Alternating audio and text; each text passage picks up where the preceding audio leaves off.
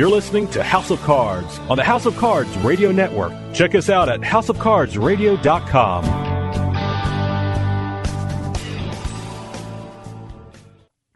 You know what cheers me up? What? Rolled up aces over kings. Ladies and gentlemen, boys and girls. The House of Cards.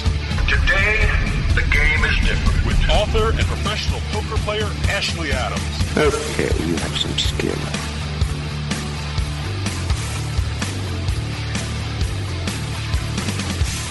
Hello, listeners. This is Ashley Adams. Welcome to House of Cards. We've got a great show. Um, I know a lot of you. I meet a lot of people. I travel a lot, uh, play poker all over the place, meet a lot of players. And there is a certain percentage, I'd say a relatively small percentage of you, who are intensely interested in getting better at poker and really working at it. This show is really dedicated to you. Those of you that just think you've got all the skills already and you just play for fun, you may find this entertaining. But the sh- people who are most going to benefit from this show are those who really want to get better, because we have a guest on today, our first guest, who is the president and C E O of a company that is dedicated to making players better. His name is Chris Torina. He is the C E O and president of DeepStacks. DeepStacks is an umbrella company that includes DeepStacks University, which has online training, DeepStacks Live, which runs Uh, poker training in casinos with professionals, teaching those of us who are uh, not yet fully skilled how to become better, and also the DeepStacks Poker Tour. He's going to be talking about an event that's coming up in Philly, as well as how you can access the site online. And then we're going to be talking to Kevin O'Toole, who is the executive director of the Pennsylvania Gaming Control Board. He's going to be talking about developments in Pennsylvania gaming and poker in specific. So stay tuned. We look forward to talking to them after the break.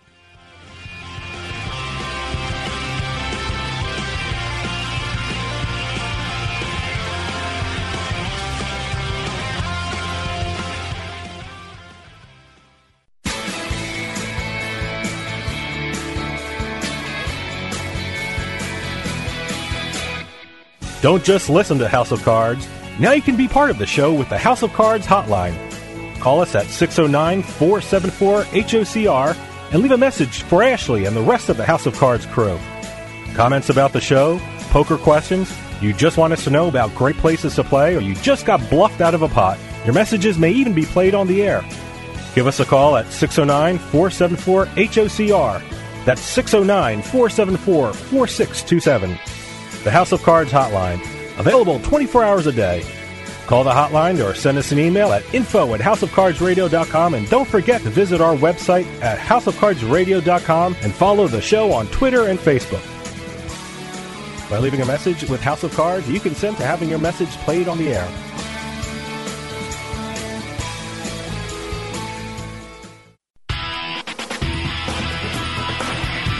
You're listening to House of Cards on the House of Cards Radio Network. Check us out at house of cards radio dot com.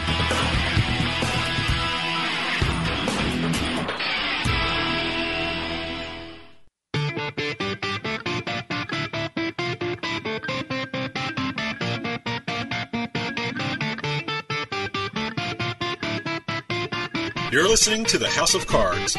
I'm raising the ante. Anybody wants in, get in. Anybody wants out, you get out. All right, I'll play. Join us online at house of cards radio dot com. Are we going to play poker? So, the poker game has begun.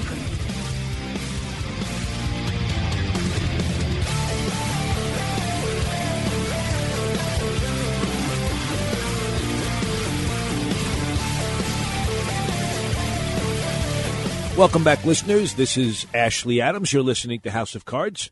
We have a very special guest for this segment, the man who is the C E O and president of DeepStacks, which is a company that has three pieces: DeepStacks Live, which is an in-person poker training company; DeepStacks University, which is an online training course; and DeepStacks Poker Tour, which is a low-level buy-in tour that brings top pros to card rooms around the United States. So, Chris, are you there? Yes, I am. How you doing, Ashley? Very well. Just uh, for our listeners, Chris Torina has been on the show before, but we're going to be talking today about some new developments in the Philadelphia area. So what's going on? Uh, well, I mean, we are doing an event uh, at the end of, um, towards the end of August, August uh, nineteenth through the twenty-first, we're at, or twenty-second. We're actually uh, pretty excited about it because we know how difficult it is to get into the Philadelphia market, but we're doing a camp with uh, Robert and Michael Mizrachi, as well as Tristan Wade and Mike Mattiso and Jennifer Lee at the uh, Parx Casino in Ben Salem on the nineteenth, so we're pretty excited about that. Well, tell our listeners who may not be familiar with uh, what a training camp is, exactly what this entails. What if somebody were to go, first of all, what does it cost, and what are they going to learn?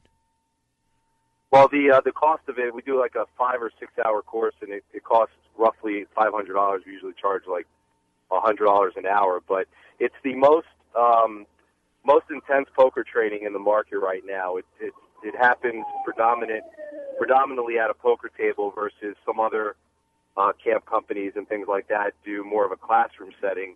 We actually feel like sitting with uh, with a pro at a table for that amount of time and, and, and seeing the cards as they play out um, is the best way to learn, and, and really just hands-on, customizable training. And it's, uh, you know, our students really enjoy it, and our pros really like teaching that way. So it's the most effective way for, you know, adults to really get educated in poker. So it's five hundred bucks. It's five to six hours long, and all of the instructors are there. Is it limited to how many people can actually sign up? No, we we we actually don't put a cap on it. I mean, we have about fourteen or fifteen pros that work uh, with DeepStacks right now. We also have some guest pros around North America that Uh, fill in from time to time as, as kind of a, you know, guest appearances. But um, it, it, it's we have to have one pro per table. So if we, you know, have eleven, you know, eleven tables, one hundred ten players, uh, we have to bring eleven pros. And that's, you know, we have to have one pro per table. And that's really the difference between how we teach and, and other other organizations teach. So what am I learning if I'm participating? I mean, do I have to come with some knowledge of the game, or am I starting out being taught the ranking of the hands? I mean, how advanced is this? Uh, well, to answer your question, yeah, I mean, we've had people that have come in and, you know, have played maybe, you know, two home games, and we've had to pull them to the side and give them like a real, you know, tutorial on how to play poker, and we kind of, you know, keep, all, keep them off to the side to keep the fluidity of the camp going, but ultimately, we have everything from intermediate to advanced, and, um, you know, the things that you're going to learn are all the current things that players are doing right now. I mean, you know, having Boosted Jay and, you know, Tristan Wade and, and Mike Mizrachi, you know, teach the things that they're using in tournaments and cash games, and really the hottest trends right now are the things that we teach. So, you know, the days of teaching out of a book or a manual or, you know, something that is PowerPoint-driven, those days we have never, you know, those days are long gone, but they've never been, you know, a part of our curriculum. We're pretty proud of that. That's great. So you actually use the Parx Casino's uh, tables and other facilities, or do you have a separate place within uh, their building that you set up separately? No, we're doing it right in their poker room. I think, you know, having it in a in a, in a place that, you know, the players around can, you know, can kind of see and see Mike, you know, you know, see Mikey and Grinder and, you know, Boosted standing there and really teaching and things like that, I think gives, you know, the, the enhances the environment within the poker room. And it's something cool that, you know, the poker room manager and some of the, some of the staff can, you know, show that they, they have the ability to bring these guys in there. So we, we do it right on the, the poker room floor, and it's, and it's quite a sight for sure. Do people get a chance to ask questions, or is it just a, a long lecture by these people? No, no, it's, it's all, it's all student driven. I mean, you know, we don't, we, we really encourage our students to participate. And the reason why we have one pro per table is because the ratio from nine or ten to one uh, really makes the learning environment the best possible. So, you know, a lot of the questions, a lot of the, the, the things that the pros teach is actually generated by the questions that the students ask. So it's not like we come in there and we go, okay, today from eight to nine, you're going to learn this, or ten to eleven, you're going to learn that. That stuff's all B S. I mean, it's, everything is student-driven, so if a student has a particular question about three and four betting in and out of position and a, a situation arises at the table, the pro's there, usually in the hand with them, and they can address that question. So it's all student-driven. Oh, that's fantastic. Uh, we're going to have to take a break in about thirty seconds, But what I'd like to talk about when we come back from the break is where else you've done this and what other learning opportunities there are on your uh, DeepStacks University online, and also how the how the tournament's going to run, because I understand that you're participating there in a very large tournament. So we're going to take a quick break, and we'll be right back with Chris Torina from DeepStacks Live.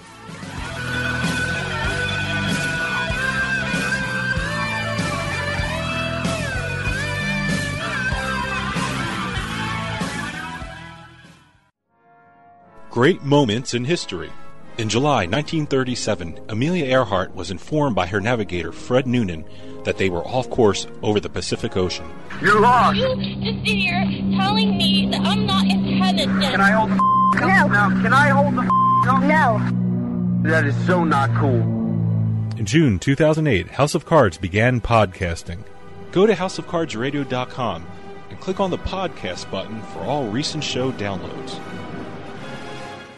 Hi, listeners. This is Ashley Adams, professional poker player, author, and host of House of Cards. You can all, wherever you're listening to our show, we're now blanketing the United States. You can send in your questions or comments about the show to info at house of cards radio dot com. And you can also get our tweets on Twitter at w w w dot twitter dot com slash H O C radio. Info at house of cards radio dot com and w w w dot twitter dot com slash H O C radio. Hey, you serious about poker?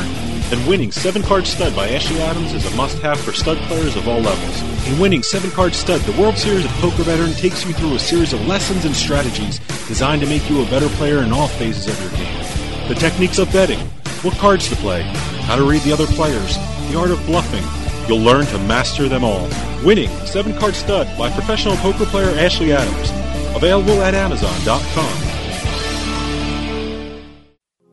This is the House of Cards. You gotta gamble to win, boys and girls. With Ashley Adams. Hold it! Is that the king?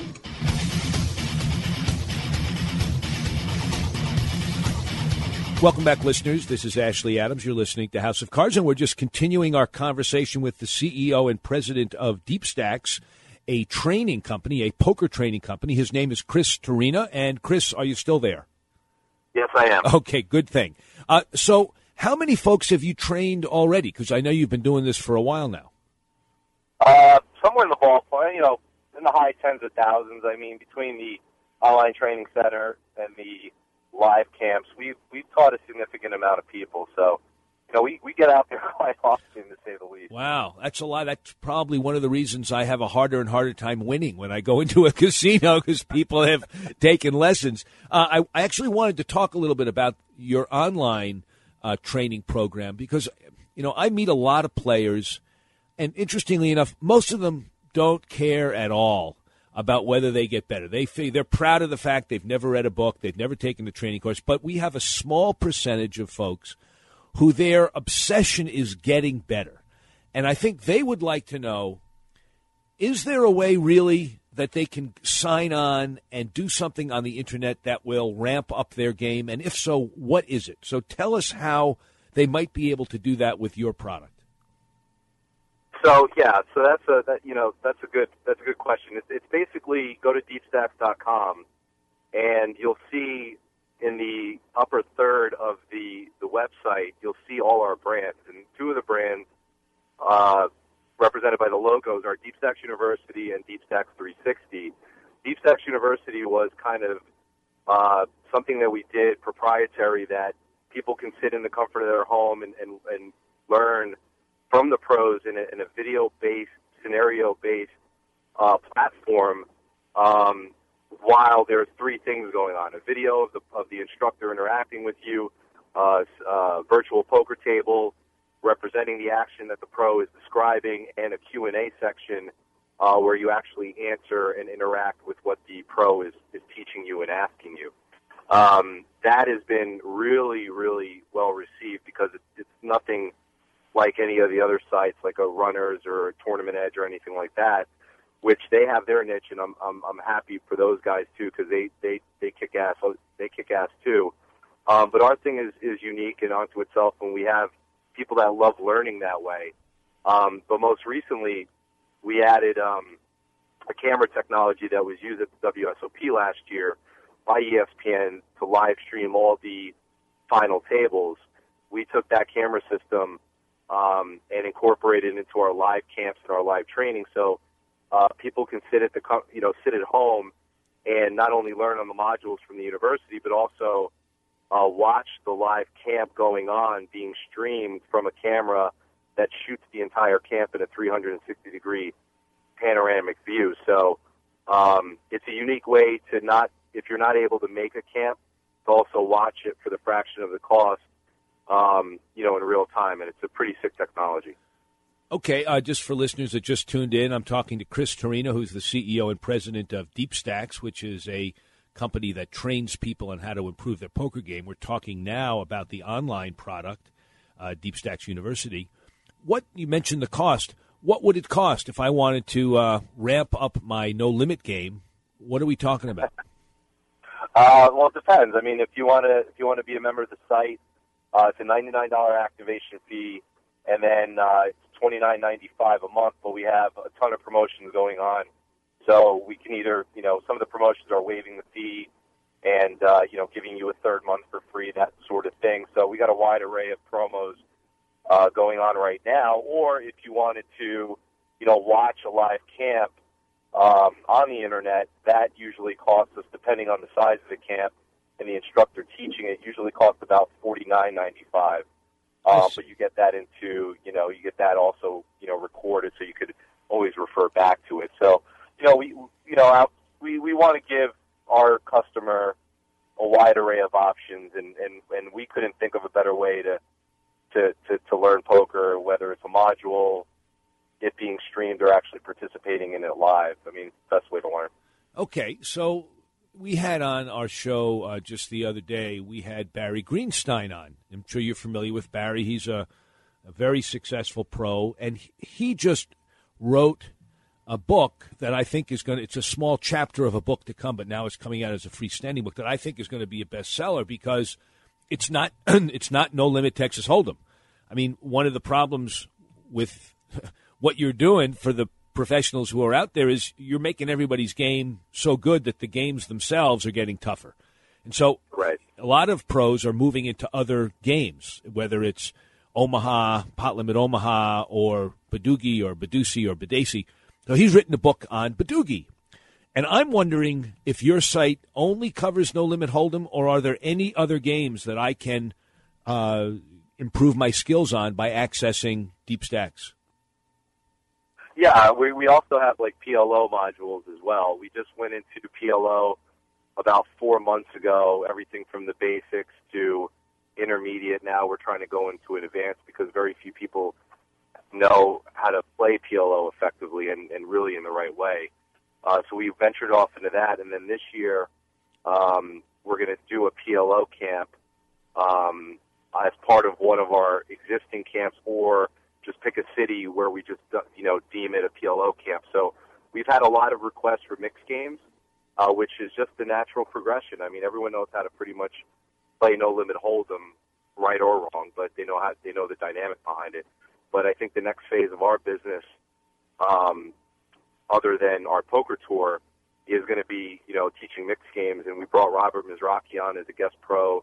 He's teaching the Parx camp as well with us, and we've talked about doing some mixed games with him and Grinder, and possibly Jason Mercier and, and, and maybe Phil Galfond. So we're in those talks right now, and I think that'd be the next step in our in our business. All right, uh, you have a tour. Oh, but oh, I was going to ask you. You're covering Pot Limit Omaha on your site, but are there any other games that you're covering yet? No, I mean, I think the next one would be, you know, the high-low versions of P L O, and then and then going into something like stud, but. You know, I don't think there's a there's really a need right now for Badesi or Badugi or anything like that for us to, you know, start converting software, you know, our platform into that. But I think as we start getting requests, we will. But eventually, right now, we just want to master the No Limit Hold'em, you know, training, and then start mastering the P L O training. Well, I hope that people out there don't master it too quickly, so I can still eke out a small profit in the game. But tr- honestly, yeah, you'd be surprised, Ashley. You'd be surprised, buddy. People come to our camp, and they're sponges. Other people come to the camp and just want to get yelled at by Mike Mattiso. So I'm in favor of those guys. There, don't worry. I'm in favor of those. Those that wait. I mean, I guess it's like anything else. It's kind of like uh, I remember when we started seeing so many books on on poker, and some of us wrote them, and others were concerned that the writing of the books would mean the death of profitable games. But the truth is, even though book sales for a while at least were really big, ninety-five percent of the people who bought them thought that they would get better just by osmosis. By owning the book, they're going to get better. Very few readers really absorbed the stuff, and I think, fortunately, that may be true of the sites as well. I mean, you can learn a ton if you put your mind to it, but just becoming a member doesn't mean you're going to somehow become smarter and learn more if you don't put the time in. Right. Yeah, I mean, I mean, we're all different. We all learn differently. So, you know, we could sit there and tell you exactly what to do or give you some suggestions, or really you could take eighty camps and you might just might not click. So I think with the volume of people, I mean, like I said, we've only taught, you know, a few, you know, tens of, you know, maybe ten or fifteen thousand people, and that's a fraction of how many people actually play poker out there. Right. So, you know, for, for us, it's like there are pl- plenty more people to to teach, but there are also plenty of people that need training, you know, and a lot of people that's out there right. that think they know what they're doing, but they really don't. Right. Uh, listeners, we're talking to Chris Torina, who's the C E O and president of DeepStacks. Chris, we're about out of time, but I'd like you to talk about the tournament that's coming up again, mention the dates, and then give us your website again so people that want to can check you out. Yeah, on August nineteenth, we're doing a camp with uh, Parx Casino. That's going to be the uh, lead-in to the quarter of a million dollar guarantee two K uh, main event on that Saturday. It's a it's a three-day event with the final table uh, being on Monday, and we're pretty excited about it. Parx asked us to participate in it. Uh, we're looking to get into a bigger relationship with them next year. But uh, you know, DeepStacks Poker Tour is just the the, natu- the next phase of of you know our company with pros playing in these tournaments that we, you know, we host with our with our casino partners, and you know we're pretty we're really excited about the poker tour, and we're going to televise it next year uh, for national television, and, and we're really we're really stoked about it. And uh, you know, more information about you know our stops and, and, and kind of the next things that we're doing, just go to deep stacks dot com and uh, you know check out some of the new things that we're doing, and we're really excited about it. Terrific, Chris. That's Chris Torina, deep stacks dot com. We look forward to having you on again when you have anything else cooking, and uh, we've enjoyed talking to you today. Take care. All right. Thanks, Ashley. Thanks, Doug. Listeners, we'll be back after a quick break. Stay tuned.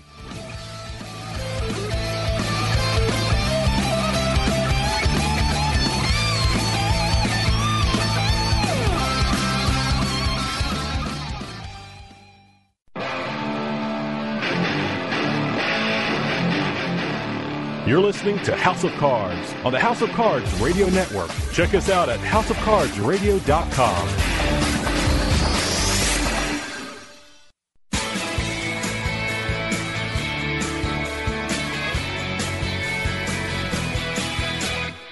Don't just listen to House of Cards. Now you can be part of the show with the House of Cards hotline. Call us at six oh nine, four seven four, H O C R and leave a message for Ashley and the rest of the House of Cards crew. Comments about the show, poker questions, you just want us to know about great places to play, or you just got bluffed out of a pot. Your messages may even be played on the air. Give us a call at six oh nine, four seven four, H O C R. That's six oh nine, four seven four, four six two seven.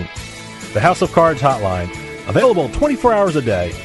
Call the hotline or send us an email at info at house of cards radio dot com, and don't forget to visit our website at house of cards radio dot com and follow the show on Twitter and Facebook. By leaving a message with House of Cards, you consent to having your message played on the air.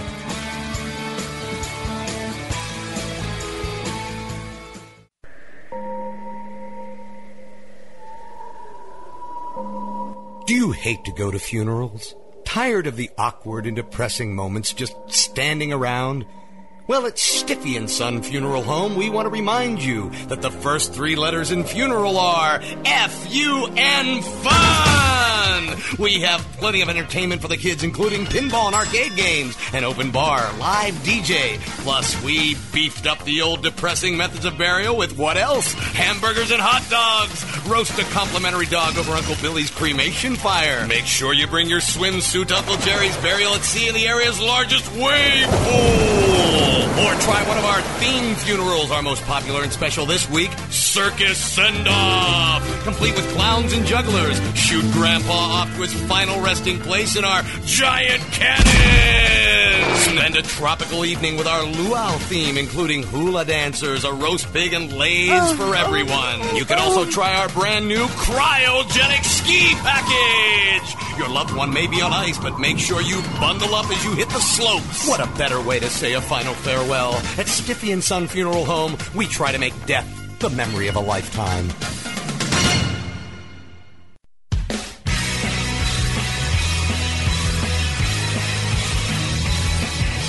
Hey, this is Dave Weishattle from House of Cards with your House of Cards gaming report for the week of August eighth, twenty eleven. A proposed Hard Rock Casino Resort for Atlantic City took a big step closer to reality when the City Council cleared a major redevelopment hurdle for the planned two hundred seventy-five million dollars eight hundred fifty room property.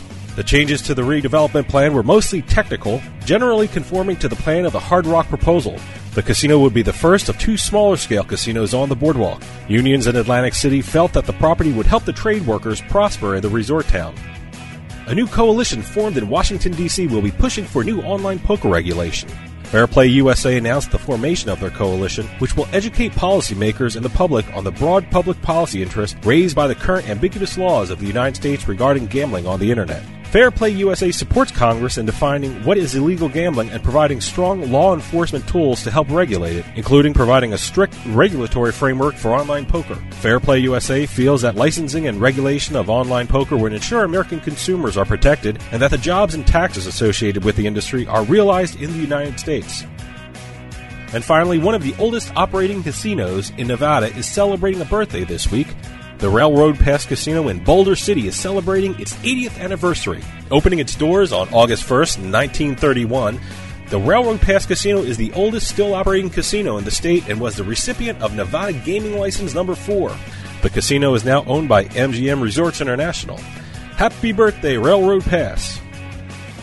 Have any news or tips regarding casinos, gaming, or legislation? Send us an email at newsroom at houseofcardsradio.com. And now, back to more House of Cards.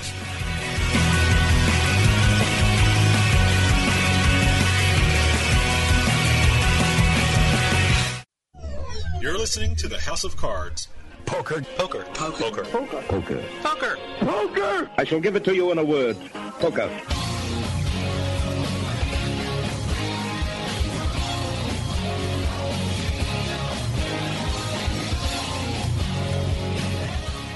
Welcome back, listeners. This is Ashley Adams. You're listening to House of Cards, and we're here with a very special guest. We're talking with the man behind the curtain, in a way. His name is Kevin O'Toole. He is the executive director of the Pennsylvania Gaming Control Board. He is the person responsible, I guess, for regulating and making sure that the way things run in the poker room and the casino in general are run on the up and up, and he accounts for all of the revenue that the casinos contribute to the state of Pennsylvania. Kevin, are you there? Yes, I am, Ashley. Now, I just described in a quick nutshell your role. Why don't you elaborate just on what the Pennsylvania Gaming Control Board actually does? What really is your role? Well, we have a large organization, and, and all, all gaming regulatory agencies generally uh, pertain to licensing employees to ensure that people with honesty, integrity, and good character are employed at the casinos. We also have a strong role in compliance to make sure that the rules and regulations are being complied with. And we also have a strong role in operations, and that is to ensure that the casino has a, a proper uh, organizational structure and, and, and, and with qualified employees. Um, and we specify the, uh, the, the the games that they can play. Um, certainly in Pennsylvania, uh, we started out with just uh, slot uh, machines in uh, late uh, two thousand six, and then in two thousand ten, the legislature authorized table games. So we have a, a pretty broad uh, scope of table games in Pennsylvania. It includes poker, and it includes uh, uh, quite a variety of traditional table games. Does it include uh, baccarat as well? Yes, we have uh, mini baccarat, midi baccarat, and big baccarat, although none of the casinos have have chosen to offer uh, a big table yet. I see. Now, what about uh, we have some poker players who also dabble in Pai Gow. Do you have the regular Pai Gow and Pai Gow tiles or just uh, cards? We have them both. Uh, the casino started out with uh, with Pai Gow poker, and um, it, it, it's a little bit more difficult to recruit qualified uh, tile uh, dealers and supervisors. So when they opened up their table games in July of two thousand ten, uh, they stayed with just the uh, poker, uh, Pai Gow poker. But then about three or four months into it, uh, they put together some training classes and they recruited uh, some experienced dealers from some other jurisdictions. And right now we have uh, five out of the ten casinos offer Pai Gow tiles. I see. Um, now, a number of our listeners are in Massachusetts. We have a whole bunch of stations, and people listen on the Internet all over the world. But in Massachusetts right now, there's talk, and there has been talk for three or four years, of allowing full-scale gambling resorts to be constructed in Massachusetts. And one of the questions that a lot of people have is, is it really going to be good for the state? So I'm wondering if you can talk about the revenue for Pennsylvania that these casinos have been able to generate in the last few years, and especially this year? Yeah, uh, certainly. Um, uh, Pennsylvania started out with a fairly high tax rate on the, on the racinos, on the, on the, the, the slot operations, a fifty-five percent tax rate. Wow. Um, but, you know, uh, n- nobody nobody came into the jurisdiction and then left. So, I guess it wasn't too high then, was it? No, it, it wasn't. And there are some jurisdictions that have tried a higher rate, and, and some have had a little bit of difficulty. Uh, but at that fifty-five percent rate, um, the casinos were able to uh, stay viable and, and, in my view, stay profitable. Um, and that fifty-five percent is, is split up in a variety of different uh, uh, ways that benefit the Commonwealth of Pennsylvania. Primarily, thirty-four percent goes to property tax relief within within the Commonwealth. Uh, there was also a very strong desire to help improve and and, and buttress uh, the horse racing industry, and that's why we have six casinos that are associated with uh, racetracks. So a certain amount of the tax revenue goes to increase purses and goes for health and pension Uh, benefits of um, all the various employees associated in the horse racing industry. Um, and there's also a, a four percent local share uh, portion of that tax, which is controlled by uh, the counties and the local municipalities that surround uh, each of the ten casinos. When table games came along, uh, the legislature was more inclined to give the casinos Um, uh, a tax rate uh, that, that that would not, you know, so to speak, double up the high rate. So the casinos were able to get a sixteen percent rate, a tax rate on their table games, which will go down to fourteen percent after the first two years. Um, so what has it meant in total revenue for Pennsylvania in the last year? Well, on the table games, which I have, I, I, I you know, I'm particularly familiar with the table games. Yes. It generated eighty-one million dollars in tax revenue. Um, ten million dollars of that uh, went to the local share, and seventy-one million dollars uh, went to the Commonwealth. And for table games, the earmarking of the of the of the tax revenue was to go to the general fund.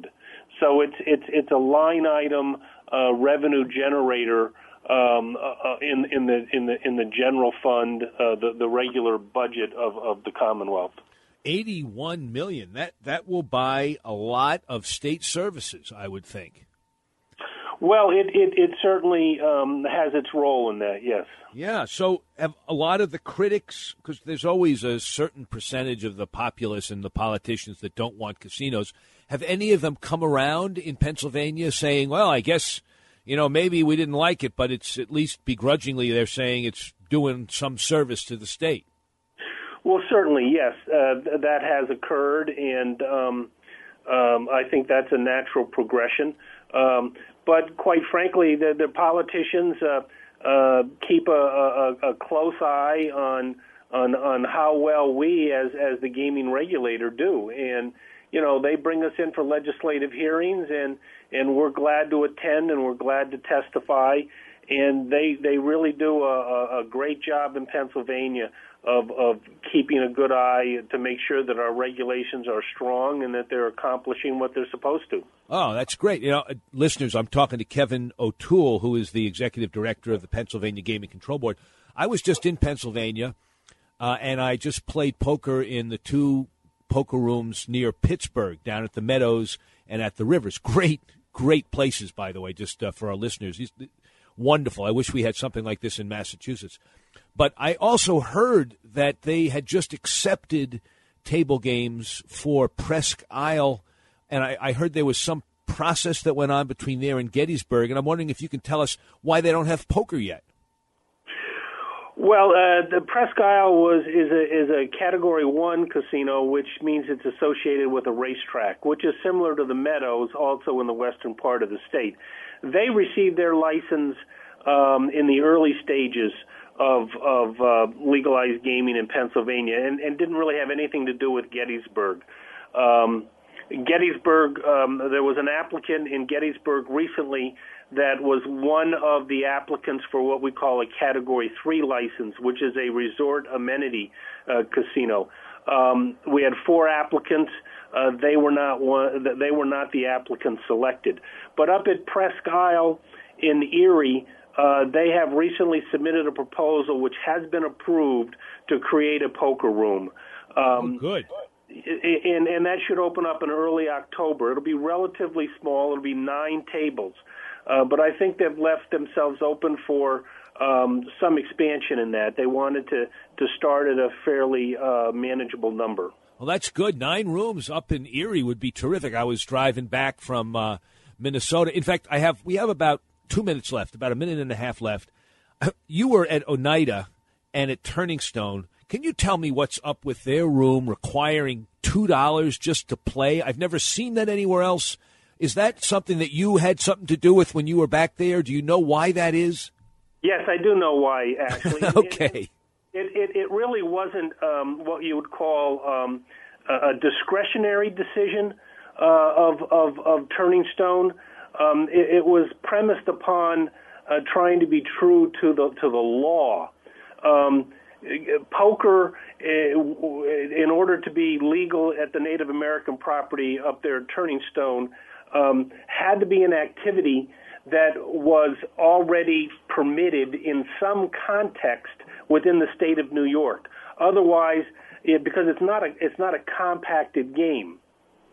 Um, and in a, you know a study, uh, you know the lawyers for Turning Stone looked into poker and determined that there were legal poker clubs in New York City. I see, and they and and and when when in order to open up poker in, in at Turning Stone, they needed to give it a club uh, um, structure. I see, and as part of the club structure, they made it a membership club. I see.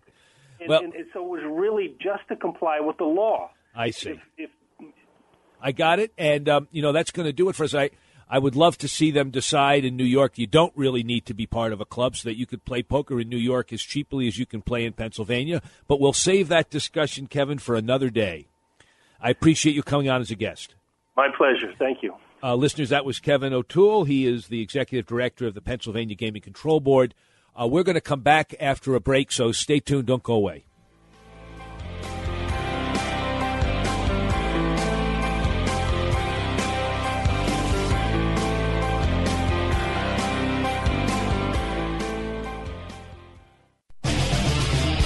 Hey, you serious about poker? Then winning seven-Card Stud by Ashley Adams is a must-have for stud players of all levels. In winning seven-Card Stud, the World Series of Poker veteran takes you through a series of lessons and strategies designed to make you a better player in all phases of your game. The techniques of betting, what cards to play, how to read the other players, the art of bluffing.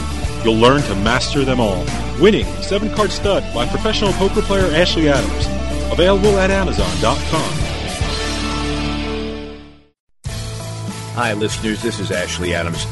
I just wanted to uh, mention something, that if any of you have any poker questions that you would like to ask, we are always interested in your questions and comments about the show, about the guests, strategy questions. They could be practical questions about where and how to find the game. Send your questions to info at house of cards radio dot com. And you can also get our tweets on Twitter at w w w dot twitter dot com slash H O C radio. We're very interested in them. And, of course, if they're particularly interesting, we'll put them on the air and answer them here in our segment of Mailbag.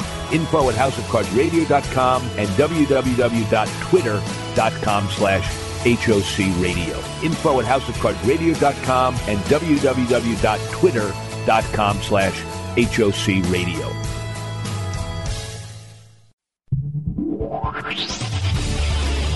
You're listening to House of Cards on the House of Cards Radio Network. Check us out at house of cards radio dot com.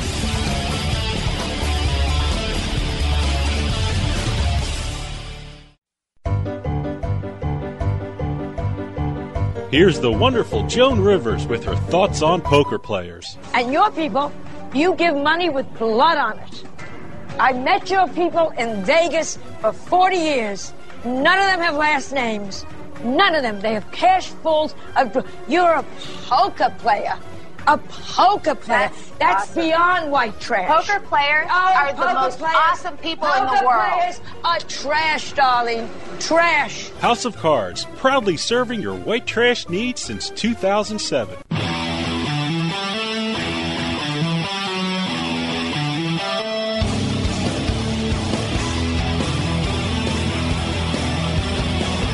Welcome back, listeners. This is Ashley Adams. This is our Mailbag segment, and I'm joined, as I am in every Mailbag segment, by my producer, Dave Weishattle. Dave, what do we have uh, this week? Well, this week, uh, you just came back from one of your uh, poker odysseys. You know, every every time you come back from a trip, I ask you, you know, usually, hey, how was it? How was it? And you go into these stories. I was like, hold on, save it for the air. So uh, I, I know you went to uh, what is quickly becoming one of my favorite states for gambling is Pennsylvania. I guess you started off there. Right? Oh, yeah, yeah. I drove. Um, my wife and I were in uh, western Massachusetts on a Friday night. We always spend our Friday nights together. And then Saturday at two a m, uh, I set out to drive eventually to Minnesota, where my brother lives. And uh, I made it uh, to Pittsburgh at about noontime, saw an old friend. Uh, had a brief lunch, and then went to the Meadows. I remembered absolutely nothing about driving around Pittsburgh. I used to live in Pittsburgh. I was a union organizer there in the, uh, well, nineteen eighty-three to nineteen eighty-eight, and I did not remember anything, the highway system, the local roads. Did it change so much? Or I don't know. you just, uh... I kept looking to see, well, what's changed, and I, I didn't remember anything. I mean, I remembered the name of some of the streets, but you know how when you're driving, you, you kind of have a map in your brain and you follow it. None of that was there. I couldn't remember where different neighborhoods were relative wow. to other neighborhoods. It was very distressing. I felt very old. You know, it's been twenty-three years since I lived there, but I figured that even so, I'd still remember. Shouldn't change that much. Right. So I drove down from Pittsburgh to Canonsburg. Canonsburg is a small city. Actually, the, the, the area is called Washington, Pennsylvania. There's a small liberal arts college down there, but Canonsburg used to have a racetrack called the Meadows, and a few years ago, the Meadows expanded uh, to include table games, and then two years ago, they got poker, or one year ago, maybe it was, and I have been meaning to go there and finally made it down there. The room is terrific. Um, I mean, it's, it's a little dark. Um, it had been, I think, poorly managed. They just fired their poker room manager, um And they, they had a big tournament there. I played in a cash game. I made a little money, and uh, it was great. And then I went up to, went up to the other poker room in the western Pennsylvania area, great room called the Rivers. I think they're advertisers of ours. Yes, the they Pittsburgh are the area. greatest poker room The greatest ever poker room in no, western truly, Pennsylvania. Truly, they're the better of the two rooms. Uh, there's more action. Uh, it's a glitzier, somewhat glitzier place. I think they attract a a larger crowd. They sure, certainly had a larger crowd when I was there. Um, it's right in Pittsburgh, too, right? Yeah, it's right it, by what used to be Three Rivers Stadium, okay, and yeah. now is it's, P N C Park is or something. P N C, like. It's not Heinz Field, is it? It's Heinz Field. Heinz you know, Field. Heinz, fifty-seven sausage. Yeah, yeah, yeah, yeah. But um, it was, it's right on the other side of the river from the heart of downtown. And uh, lot of traffic in and out of the casino. It was bustling. It seemed a lot bigger than the Canonsburg room, but it only has four more tables. It's thirty tables, but it seemed much bigger. I'm not really sure why. There were many more young players up at uh, the Rivers. There were players of different ethnicities. Down in the Meadows, it tended to be all white, almost all middle-aged and older white guys. Here you had young Asian players, you had young black players, you had uh, young white players, you had middle-aged players, you had a lot more women, a lot more kind of people that were out having a good time Saturday night instead of people grinding or just going to the track. Um, and I love well, well, that was going to be my question about Western Pennsylvania. What are the players like? Are they tourists or are they the daily grinders that, you know, you really should stay away from if you're uh, kind of a new kind of a poker player? Well, you know, what I would say is that in Canonsburg, the players seem to be not just big-time gamblers, regulars more, but the level of play was not good. They were regular, um, timid uh, home game players who play now in a casino. There were a couple of exceptions, but for the most part, they were not terribly skilled. Very nice, people I'd like to have over for dinner, people I'd like to play against in the poker room, but easily intimidated.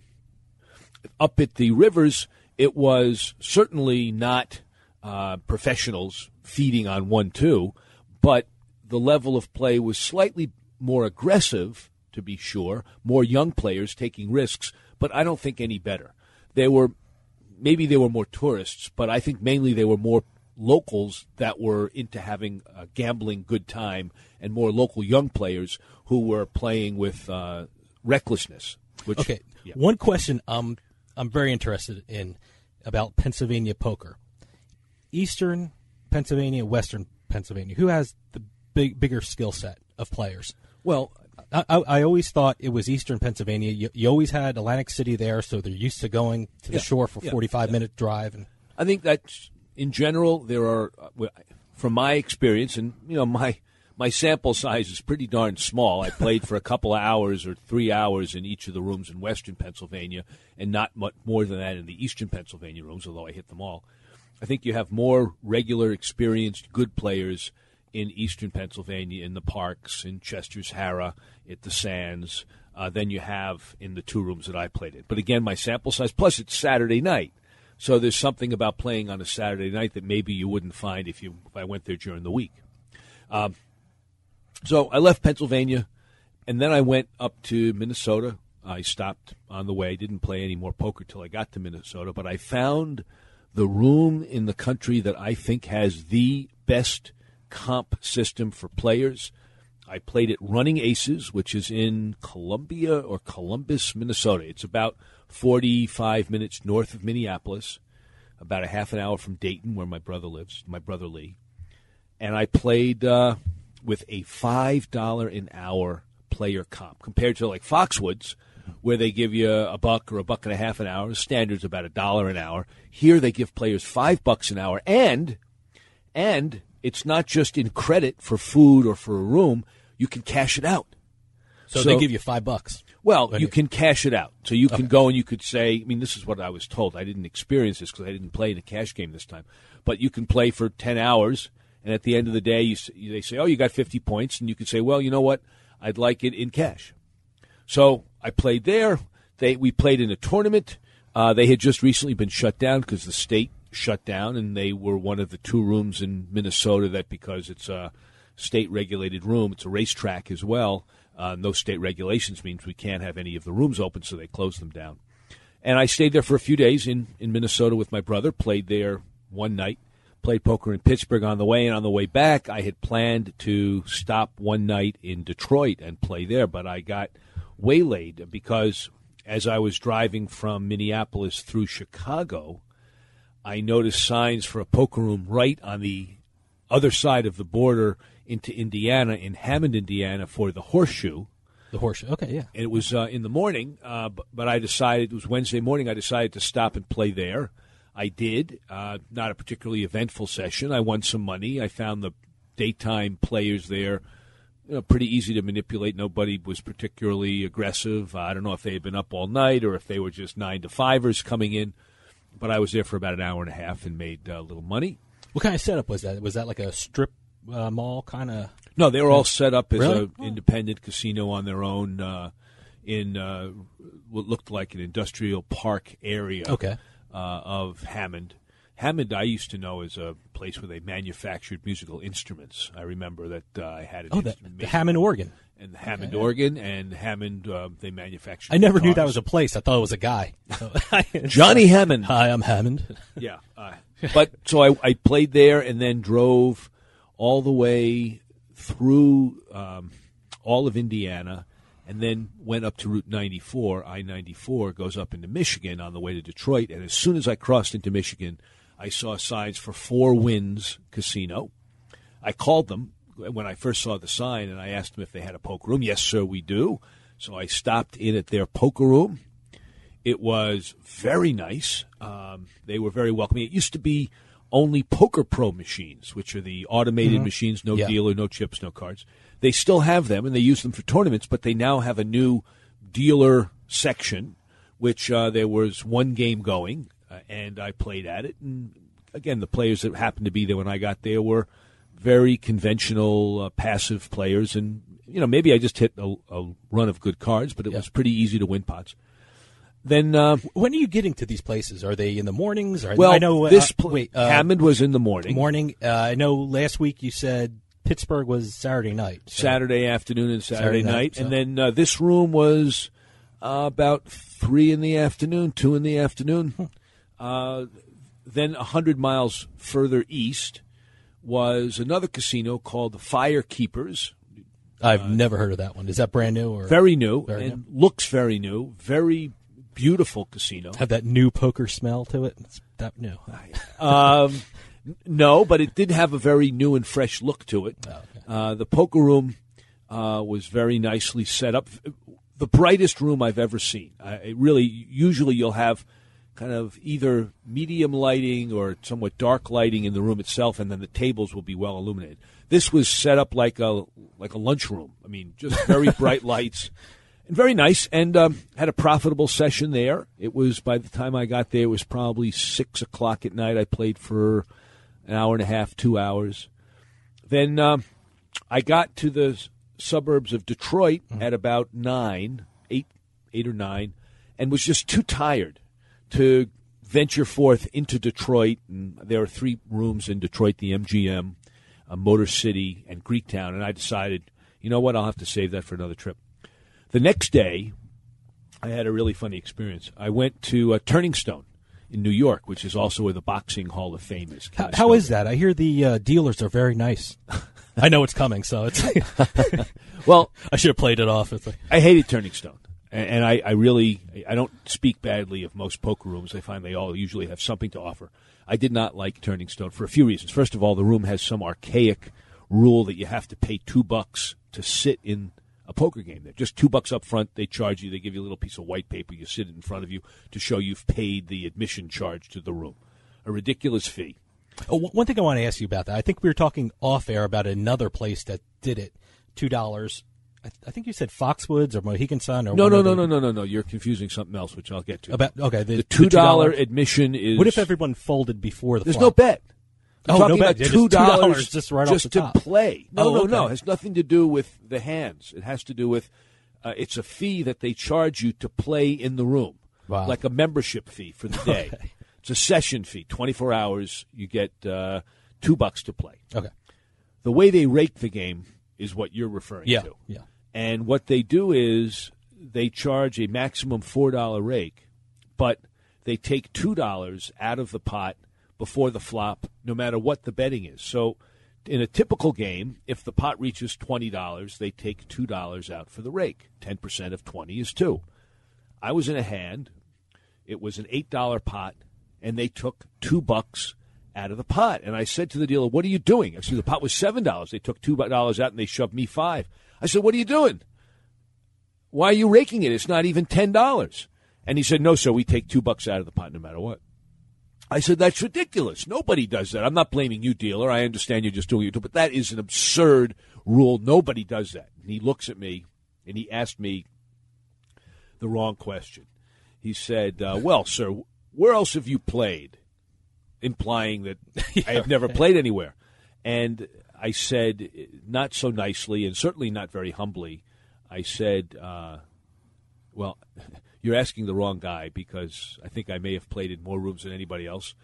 And then I spent, just to belabor the point and to make him a little miserable, I spent the next twenty minutes saying, well, let's see. I've played in um, San Diego. There are a bunch of rooms in San Diego. And then I've played in L A. And, of course, I've played up in Northern California. And I played in Washington State. There are a bunch of rooms there. And he's, you know, trying to deal and trying to look like he cares what I have to say. And I know, of course, he doesn't, but he can't rudely say, that's enough. Thank you. Shut up. So, and then I've played up at Diamond Tooth Gertie's in Yukon Territory. Do you know where that is? And for the next twenty minutes, I just went through the list of all of the places that I've played, which is quite extensive. And then periodically, even after that, I say, oh, yeah, and then I played in the Aviation Club in uh, uh, Casino Gaillon in uh, Paris, and I played at the, uh, Copenhagen, uh, and went on and on like that. You know, that could have been Mandalay Bay all over again. That could have been Floor, Floor, excuse me, will you tell this guy to shut up? Um, I suppose, but you know what? That would have been one poker room I would have enjoyed getting kicked out of. I didn't stay very much longer anyway. The rake is is big. The game was um, awful because all the players, it's been there for a long time, about eight years. Is maybe. There anything else around? There's no competition or There's or no what? competition. So people have to go there. It's, there's no A, there's no competition. B, at least on a Thursday when I was there, the room was relatively dead. Three, the rake is way too high. Four, the pots are small because the players are all pretty tight and pretty experienced. So not only is the rake high, but the pots are small, and the players you're against aren't giving any money away. Um, so it was an awful place to play, and I didn't.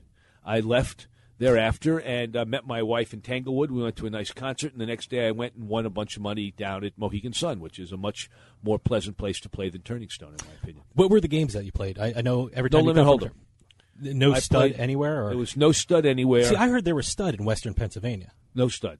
No now, stud. Wow. They used to have a little bit of stud, but uh, no stud. Great hold'em.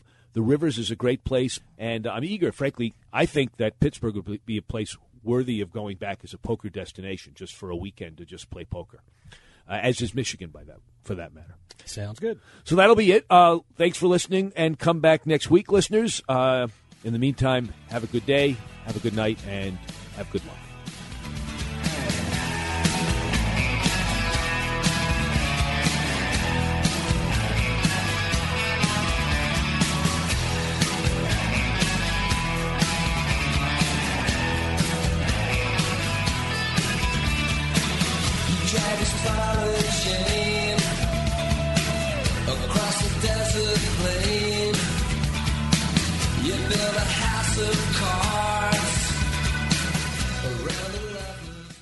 This podcast is a part of the C-Suite Radio Network. For more top business podcasts, visit c suite radio dot com.